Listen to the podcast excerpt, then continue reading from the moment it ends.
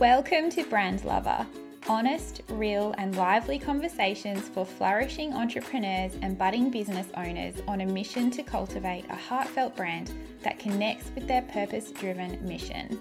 My hope is that you walk away feeling inspired and refreshed with a weekly takeaway in your back pocket that you can apply to your life or business. I've seen a lot of posts recently about pushing through, planning for 2022 to head into the new year with gusto, limping towards the finish line or generally hustling to the end. I've seen coaches and social media mentors pushing a mentality to be more, show up, up level, and take great leaps when we haven't even finished this year yet. Admittedly, I have caught myself with these thoughts over the past few weeks as well, but I have consciously stopped myself because what exactly is the end? Is it the two week break that we allow ourselves? To celebrate the birth of Jesus and the new calendar year. I know that the past two years have been challenging on so many levels, to say the least, and we all need a break. I absolutely adore the sweet nothingness between Christmas and New Year that so many of us are able to indulge in, and I hope that you do. But honestly, there is no end when it comes to your brand. There is no invisible finish line. Your brand is a continually evolving entity that will go on for a couple of weeks with or without you.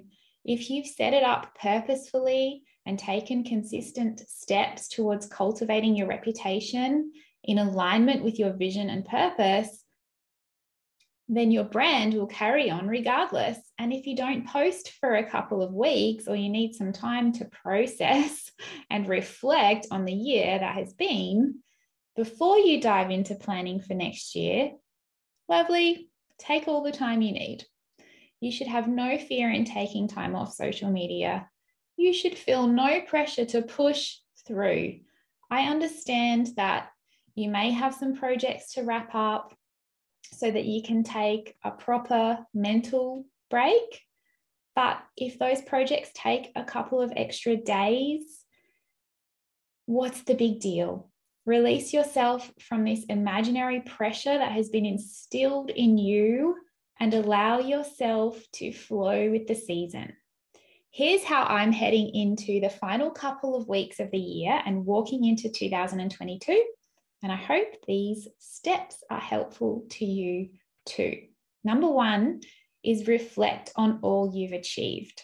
You might hear this a lot, but we don't do it often enough. Write down your wins and celebrate them. Express intentional gratitude. Give yourself a pat on the back for your progress and achievements in 2022. Number two is identify the learnings. We all make mistakes in business. In fact, it is how we learn. I can't even begin to tell you the personal growth I've experienced this year because of some very emotionally difficult lessons. But to ensure that we are, in fact, learning, we need to get comfortable being uncomfortable and recognize where we went wrong so that we can take a different path or avoid making the same mistake again. The most important thing is to keep your eye on the prize and keep moving forward, no matter what. Number three, create space to realign yourself with your brand.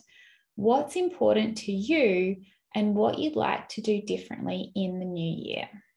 This is the perfect time for a brand review.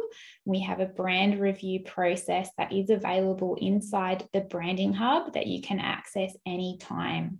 I do recommend a brand review every three months if you're new to business, or every six to 12 months if you are more established. So head on over to rachelwriter.com forward slash the branding hub if you would like to learn more about that. Number four is what are you leaving behind?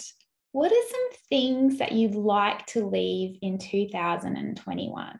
Maybe some habits, maybe some particular types of clients, maybe a product that's not working quite so well. I don't know, anything really, personal and business, some things that you can release and use um, the new year as uh, a clean slate. Number five is identify some new habits that you would like to start implementing and carry through with you. You don't have to start these in the new year. You can start creating new habits anytime. But for some reason, we really do like to use a new year as an opportunity um, to create resolutions, I suppose. But I'd love to think that we can think of them as habits and be really intentional about carrying them through with us into the new year. And lovely, if you don't feel like planning until you've had a rest, then don't.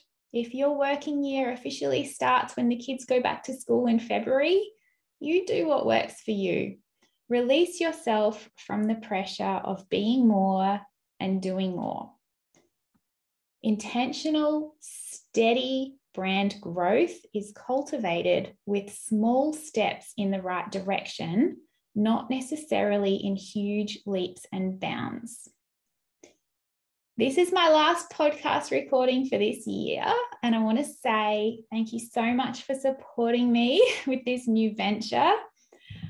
I'll be back in late January with some beautiful new guests and their brand stories, along with branding takeaways and wisdom to keep you striving towards cultivating your beautiful brand.